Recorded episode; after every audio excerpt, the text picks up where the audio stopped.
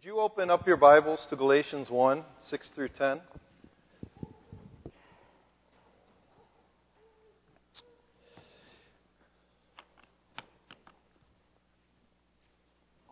I have a quick question for you as we begin. And the question is this As a pastor, is it immature? Is it, uh, is it wrong to show emotions? For instance, is it wrong if I would show astonishment or even anger at people that go to our church where I just just verbally express my anger? Is that wrong or should I be stoic and just not say anything? My contention is this. After what we're going to read today, I contend that sometimes emotions are very appropriate. But to me, they are signs that we are thinking correctly. Sometimes when the people you love are being abused, or controlling people are controlling people, or when the world is upside down and you want to set it back right, you, you, you tend to get a little emotional. I'll prove it to you. I'll prove it to you. Let's go to Galatians chapter 1, 6 through 10. Verse 6. I am astonished that you are so quickly deserting him who called you into the grace of Christ and are turning to a different gospel. Not that there is another one. But there are some who trouble you and want to distort the gospel of Christ. But even if we or an angel from heaven should preach to you a gospel contrary to the one we preach to you, let him be accursed, condemned, anathema. As we have said before, so I say now again. If anyone is preaching to you a gospel contrary to the one you received, let him be accursed. For am I now seeking the approval of man or of God? Or am I trying to please man? If I were still trying to please man, I would not be a servant of Christ. Let's pray. Father, I pray you'll take this passage and open our eyes to just how incredible the gospel is. And help us, Father, to stand strong on it. In Christ's name we pray. Amen. Before we begin, I just have to be very personal with you. This is one of those passages of Scripture that made me who I am after I got saved. And I thank God for it. And my, I'm, I'm excited about this passage, but I hope it has the power to change your life like it did mine. I know some of you are very familiar with this, but to me, it's, you know, you could say this is basics, but this is so important. Here's the situation Paul's angry. He's hot, actually. Very upset. In most of his letters, Paul starts off with greetings and thanks. I thank God for you, but not here. The very first thing he says, I'm shocked. I'm astonished. Because there's a situation going on that is making him mad. The situation involves two groups of people. First of all, the Galatians. The Galatians are the people he loves. Actually, when he went to give them the gospel, they embraced it. And it says they took care of Paul. They loved Paul. What we're going to see is he was sick and they took care of him. And they really, really embraced the gospel. However, they are very young. They were newbies in the faith. And because of that, they were easily manipulable, manipulated. They were manipulable. How do you say that? That's a hard word. They're easily to be manipulated. They were, they were easy to be changed of their position. And there was a group that came in that changed them, and they are called the Judaizers. The reason why I have the Galatians looking like a Scottish guy, remember last week I said they went up to France and went up to Ireland. I said this is kind of the Irish gospel. But anyhow, the Pharisees came in, but not just the Pharisees, the Judaizers. And they said, sure, you need to believe in Jesus, but you need, you need also to be obedient to the law. Specifically, you need to be circumcised to prove you're one of the covenant people. They are very intelligent. They're very persuasive. They were, all very intimidating men. Incredibly intimidating. They're the kind of men that always got their way because they were just right. They knew where they were right. They paid their dues. They studied the word. They were scribes. And they had an air of authority. I've come a lot, I've come across a lot of these kind of men and women. A lot of them are Baptist pastors.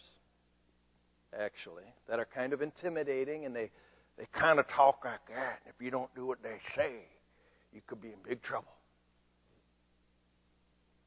I have personal, that's just my personal experience. I'm not, it might not be yours, but I'm telling you, these men could persuade. And if you didn't do what they said, you kind of felt like you were wrong and sinful. Here's the situation. The, in the newness of their faith, the Galatians could not see what they were already standing on. Look at verse 6. I am astonished. I'm shocked that you are so quickly deserting him who called you in the grace of Christ. So they were already standing on the grace of Christ as a firm foundation. They were already saved. They were doing fine. But because of their immaturity, they believed the lies that they were not secure.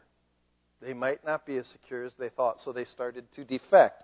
The word right there says desert, deserting them or defect and they were defecting to what the Judaizers were teaching. And this made Paul mad.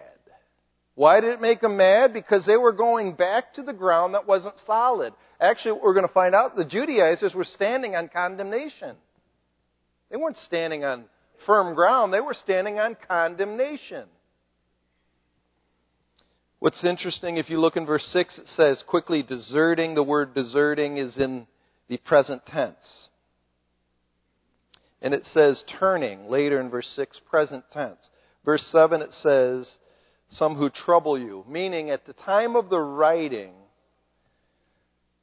these people were starting to defect.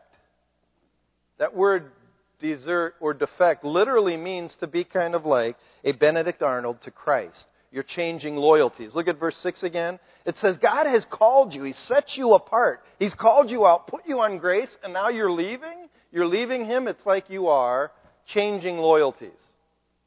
And this is making Paul mad. So he's ready for a fight. He wants to stop this germ of legalism from infecting everybody because he knows it takes you off of your firm foundation.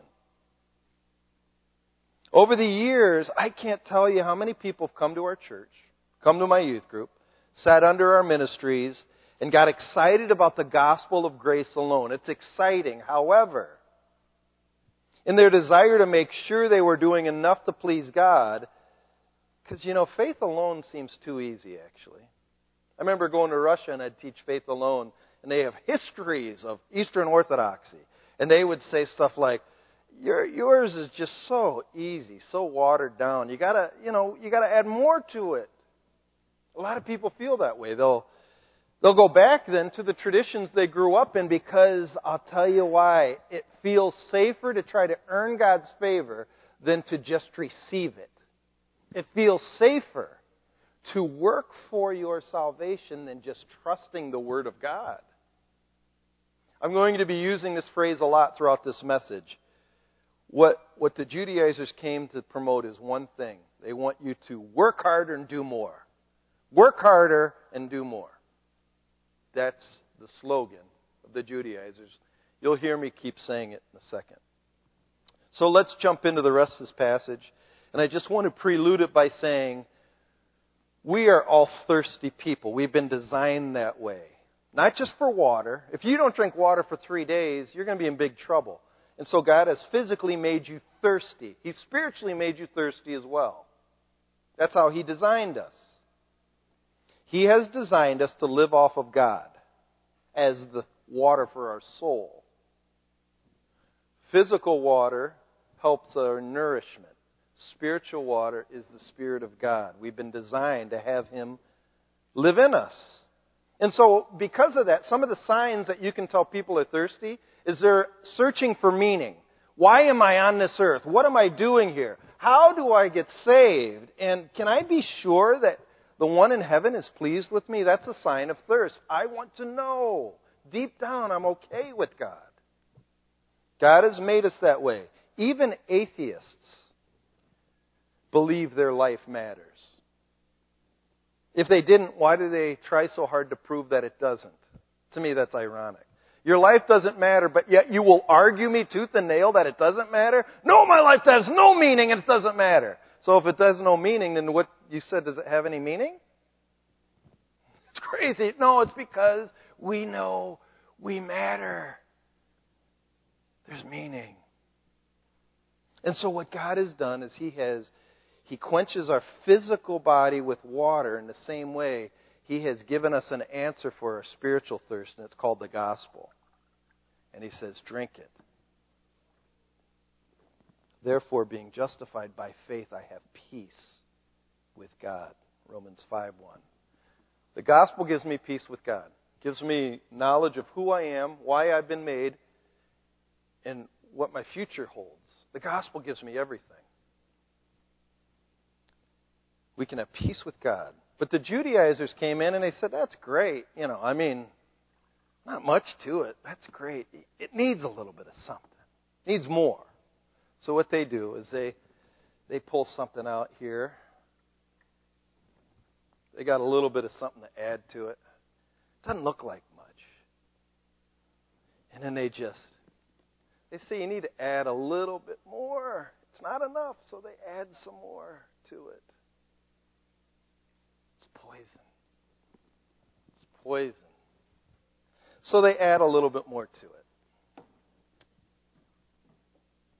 And Paul says, as the Galatians start to get ready to drink it, don't drink that. Why? Because look at verse 7. Actually, the end of verse 6. It's different. It's a different gospel.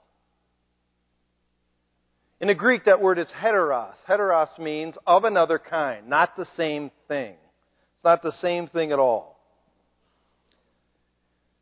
That's why in the beginning of verse 7, Paul says, there's not that there's another one. They're, they're turning to a different gospel, and he says it like this not, not that there's another one. There's only one water. There's only one H2O. Here it is. You can't add to it. There's not another one. The gospel, the best way to put it, the gospel is comprehensively and exhaustively good news. It's all good. It's completely good. Jesus is good news. And so if you add to it, if it's already fully good, the only thing you can add to it must be bad. Must be. It's like a, it's like your dog want, your kid wants a dog, but you give him a cat. It's not the same kind of animal. Not even close. Not even close. So when someone's thirsty, when it comes to faith, I can give him water, give me water or give me death. No, that's liberty or give me death. I can give him water, I can give him death. That's the point. That's why Paul's so mad. The problem is this looks still like water a little bit. That's the problem with the the Judaizer's gospel. It still looks like water because Jesus is still included. Yeah, but it has arsenic in it to kill you. I call this the great perversion. Look what it says in verse 7 at the end. It says, Not that there's another one, but there's some who trouble you. I mean, they're saying, You're not doing enough, you're not doing enough, that's not enough, that's not enough. They're troubling you. And so they distort the gospel of Christ. The NIV will say pervert it, which means completely transform it to the opposite of what it was meant to be.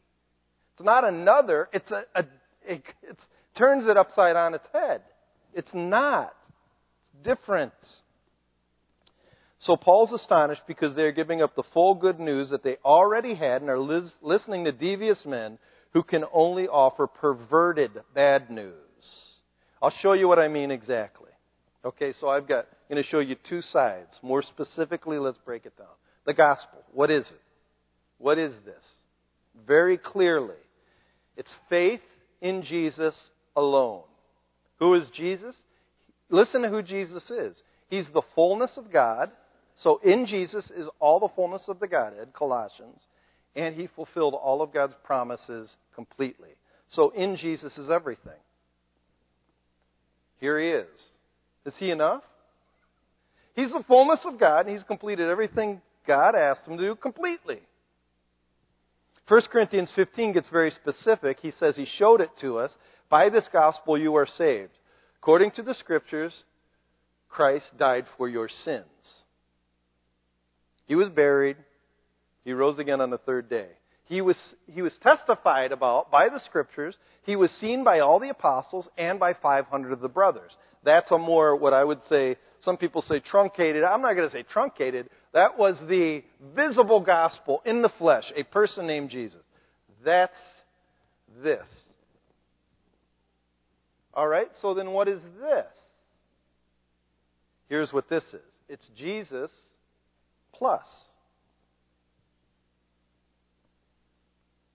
Yes, you need to believe all this. Of course you do. Of course you do. See, so looks like they're good guys. Sure, I believe all. I be, you can even talk to them and they believe Jesus actually rose from the dead. Yeah, that's good. See, see, they're on the same team, but it's lacking. You need to add.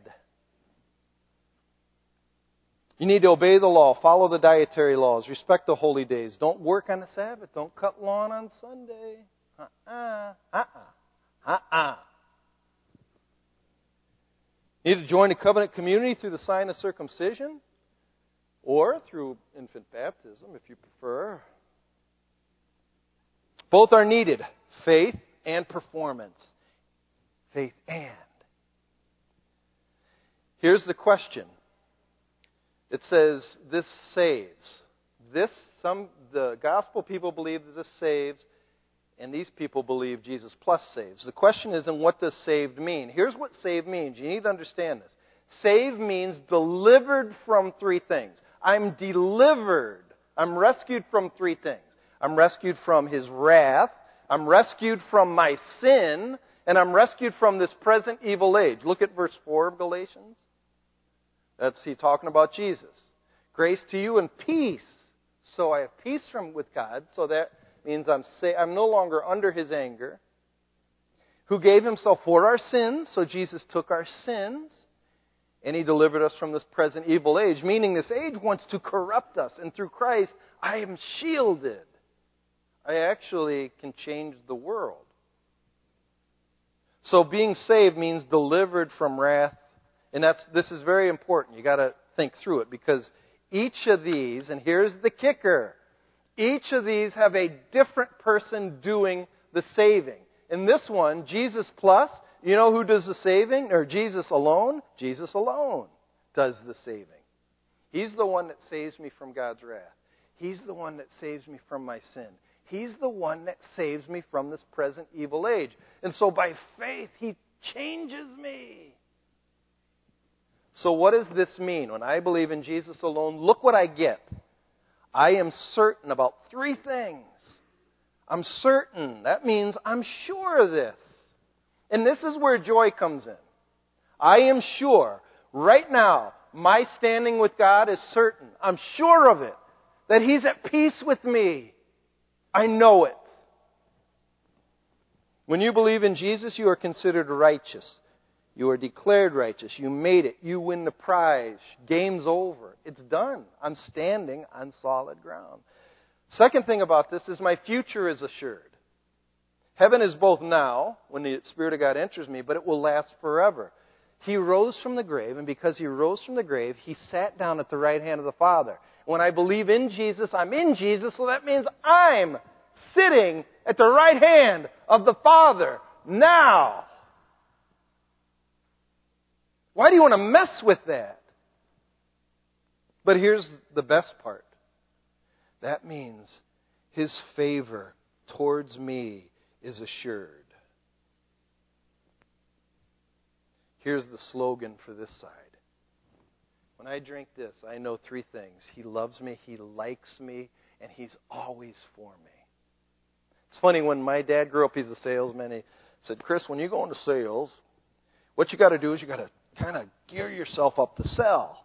So he'd say, every morning, look in the mirror, and you might have heard me say this before. My dad was kind of nuts, but he'd make me do this. Every morning, look in the mirror and look at yourself and say this. Boy, am I enthusiastic. I'm healthy, I'm happy, and I feel terrific. And he says, don't leave that bathroom till you really feel that way. Boy, am I enthusiastic. Try saying that at 5 in the morning. It's terrible, but I used to do it. My college roommates goes, what are you saying in there? Boy, am I enthusiastic. Try saying it without not smiling. It's impossible not to say it without smiling after three times. I want to change that. I'm going to encourage all of you in the morning to say this. Look in the mirror and say, He loves me. He likes me. And He's always, always, always for me. That will change you. You might not sell anything, but that will change you. Really, it will. So how about the perverted gospel? Who does the save? You got to think through this. In the perverted gospel, who does the saving? If more needs to be done, if this isn't enough, then Jesus isn't enough.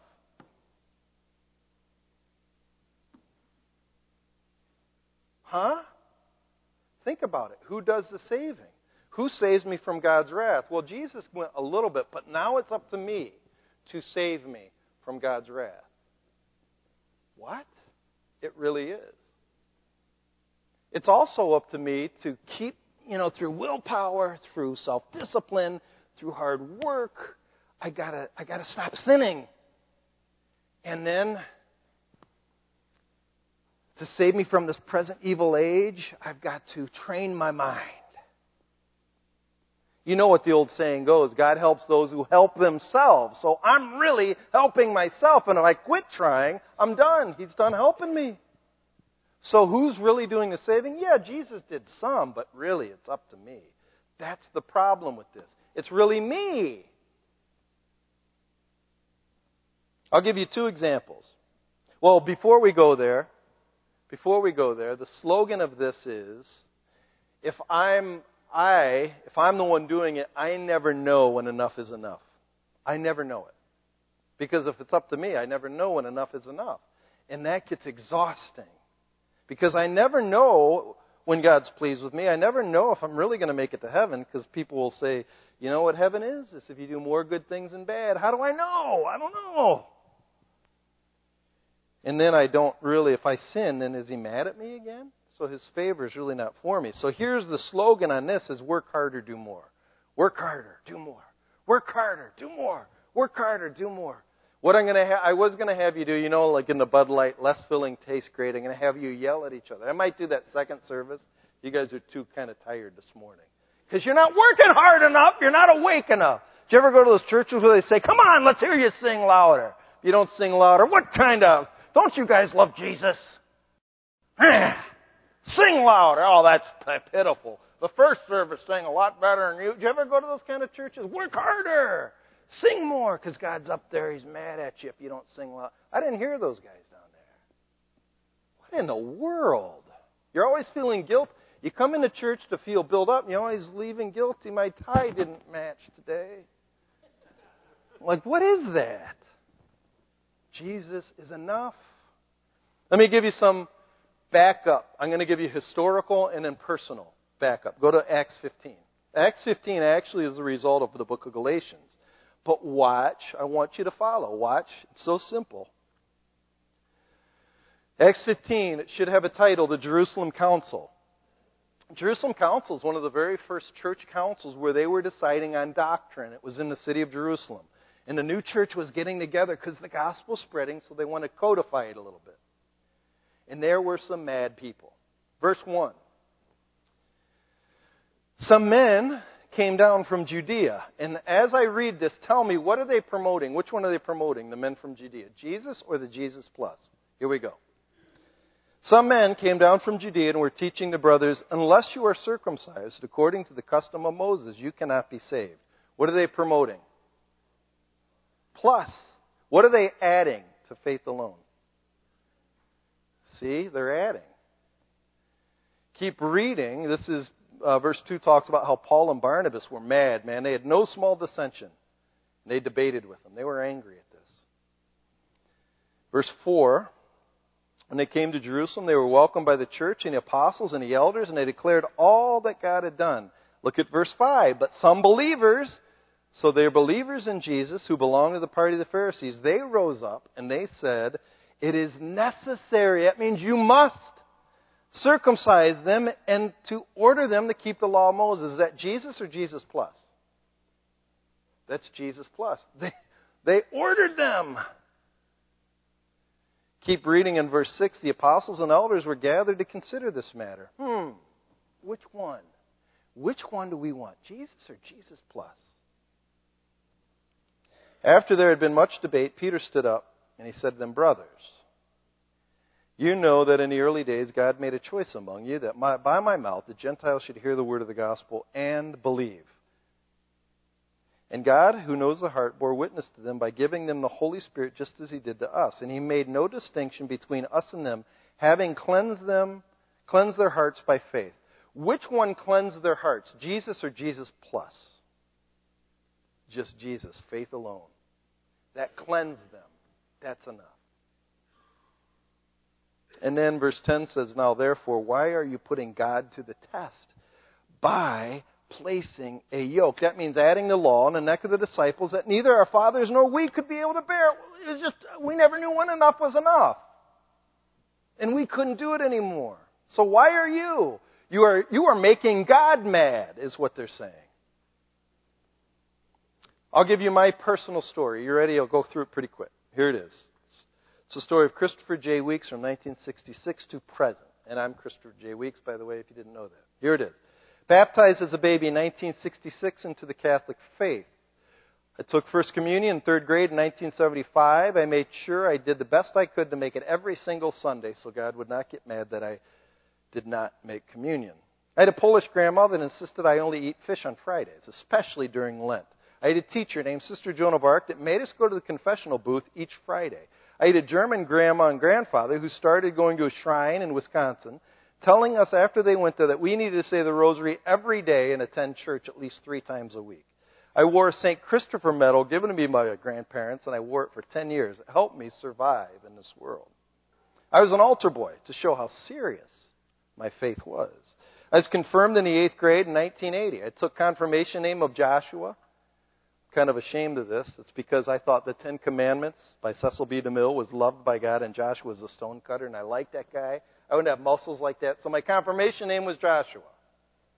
I know you think I'm strange. I'm telling you the truth. You're weird too. Anyhow, went to a Catholic university.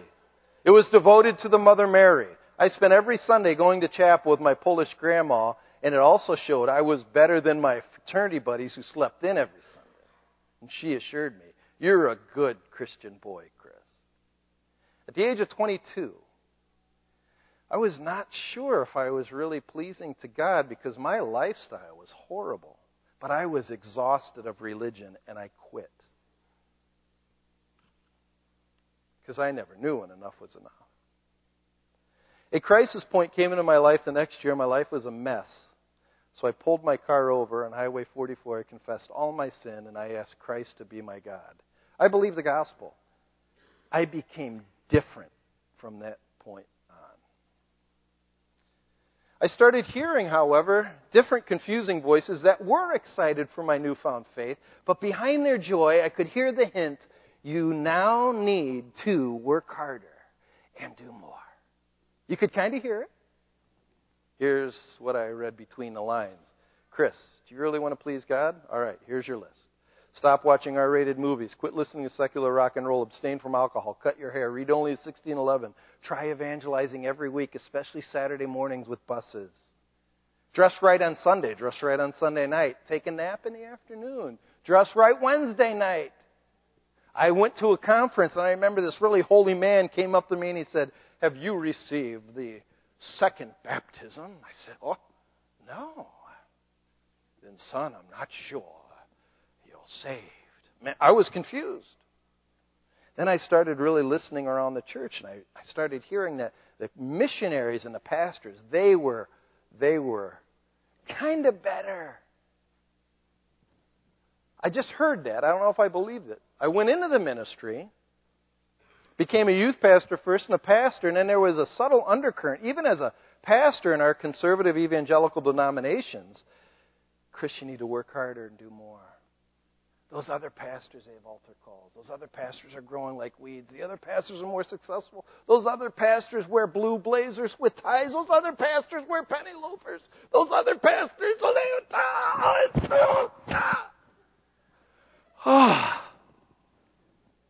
tires you out, man. I'm telling you. Work harder. Do more. Work harder. do more. Actually, I didn't. I didn't put it in here, but I read this book called Luther's Dis- Heidelberg Disputation. I read that book, and I'm telling you, it set me free to say, Chris, be you. But I think all of us are still infected with that a little bit. I don't think there is a day that we don't deal with that work harder, do more. I received a letter from a good friend this past week that said, There isn't a day that goes by that I feel God's hand of discipline on me. I've asked for forgiveness, and yet the pain is still there. I feel so unworthy. And what I hear this person saying, I'm not sure I'm working hard enough, good enough, consistent enough. Do you know what this is? This is Jesus plus.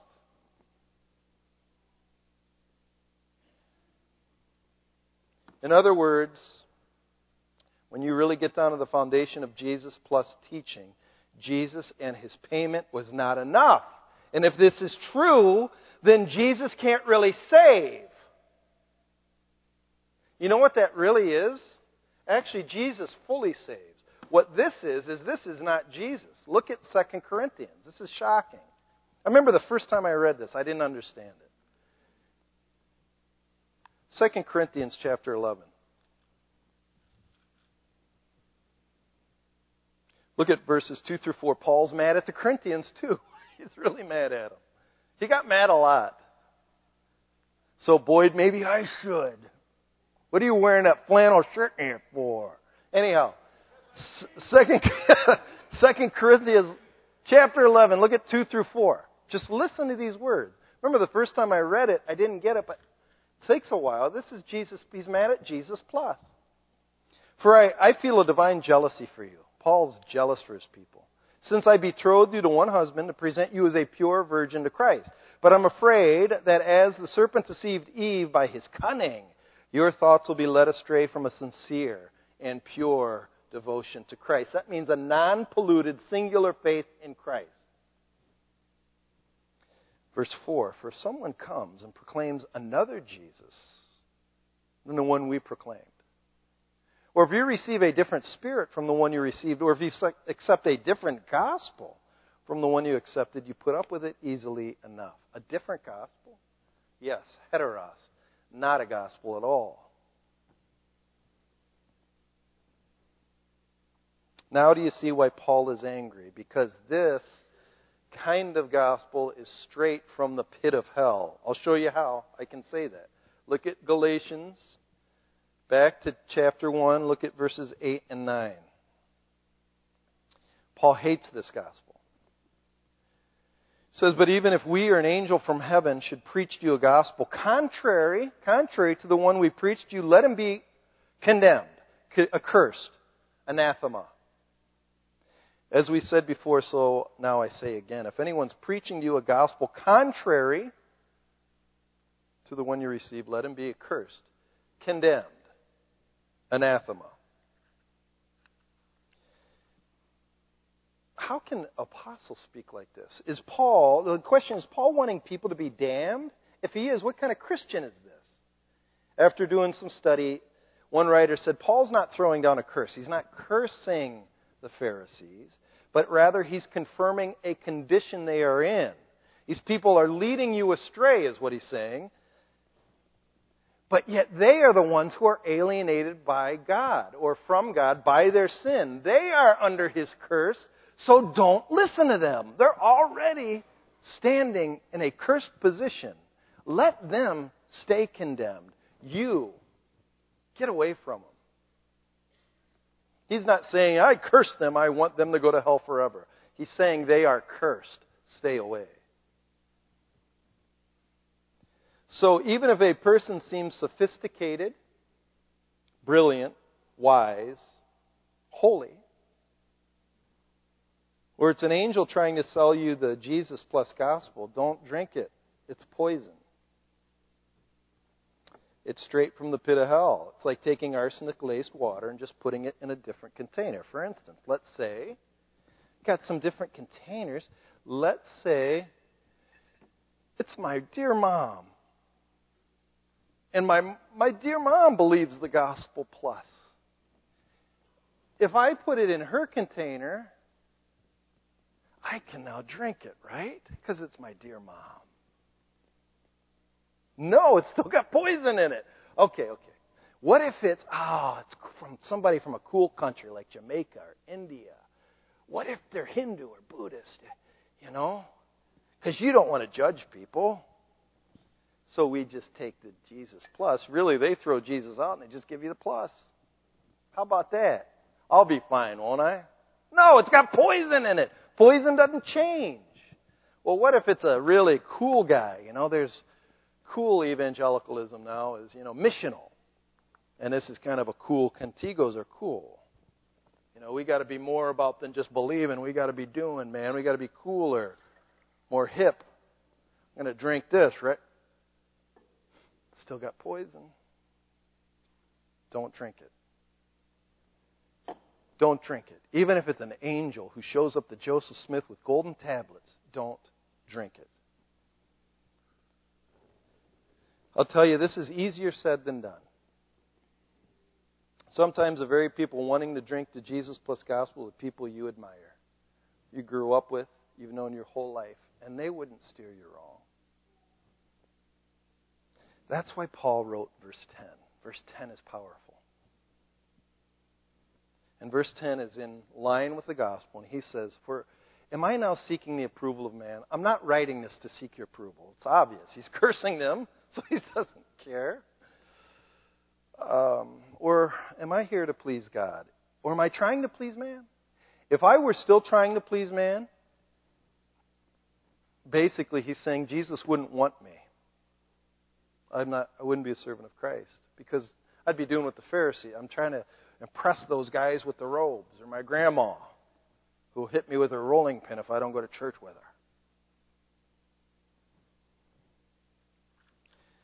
I want to finish with a story. Listen closely. A woman who was with her little babe was on, this is true, by the way. Not that one. Go back. Yeah. A woman who was with her little babe was on a train going up through one of the eastern states. It was a very wintry day. Outside, a terrific storm was blowing, snow was falling, and sleet covered everything. The train made its way along slowly because of the ice on the tracks, and the snowplow went ahead to clear the way. The woman seemed very nervous. She was to get off at a small station where she would be met by some friends, and she said to the conductor, You will you'll be sure and, and let me know the right station, won't you? Certainly, he said. Just remain here till I tell you the right station. She sat rather nervously and again spoke to the conductor. You, you won't forget me. No, just trust me. I'll tell you when to get off. A businessman sat across the aisle and he leaned over and he said, uh, Pardon me, but I, uh, I, I see you're rather nervous about getting off at your station. I know this road well. Your station is the first stop after such and such a city. These conductors are very forgetful. They have a great many things to attend to. And he may overlook your request, but I will see that you get off all right. I will help you with your baggage. Oh, thank you, she said. She leaned back greatly relieved. By and by, the name of the city she mentioned was called. He leaned over and he said, The next stop will be yours. As they drew near the station, she looked around anxiously for the conductor, but he did not come. Ah, you see, said the man. He's forgotten you. I'll get you off. And he helped her with her baggage. And as the conductor had not come to open the door, he opened it. And when the train stopped, he stepped off, lifted her bag, helped her off, and in a moment the train moved on. A few minutes later, the conductor came and looking all about said, Wow, why that's strange. There's a woman here who wanted to get off at this station. I wonder where she is. The businessman spoke up and he said, Oh, yes, you forgot her. But I saw to it that she got off all right. Got off where? The conductor asked. Well, you know, when the train stopped. That was not a station. That was an emergency stop. I was looking after that woman. Why, man, you put her off in a wild country district in the midst of all this storm where there's nobody to meet her. There's only one thing to do, and although it was a rather dangerous thing, they had to reverse the engine and go back a number of miles, and then they went out to look for the woman. They searched, and they searched, and finally somebody stumbled upon her, and there she was, frozen on the ground with her little dead babe in her arms. She was the victim of wrong information. The writer goes on to say this, and listen closely. If it is such a serious thing to give people wrong information in regard to temporal things,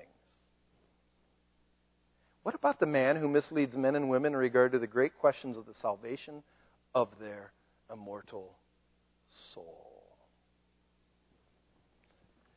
It's poisoned. Don't drink it.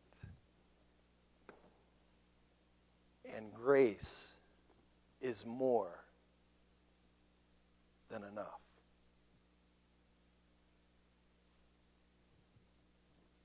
Let's pray. Father, thank you for thank you for your book. It's so clear, it's so clean, and it's so crisp. It tells us everything we need to know to be sure. Help us, God, to stand on solid ground of grace. God, help us not to be moved off of it, be impressed by people who think they're impressive or look impressive or sound impressive. Help us only be impressed by your Son. That's it. Thank you for the gospel, and it's in Christ's name we pray.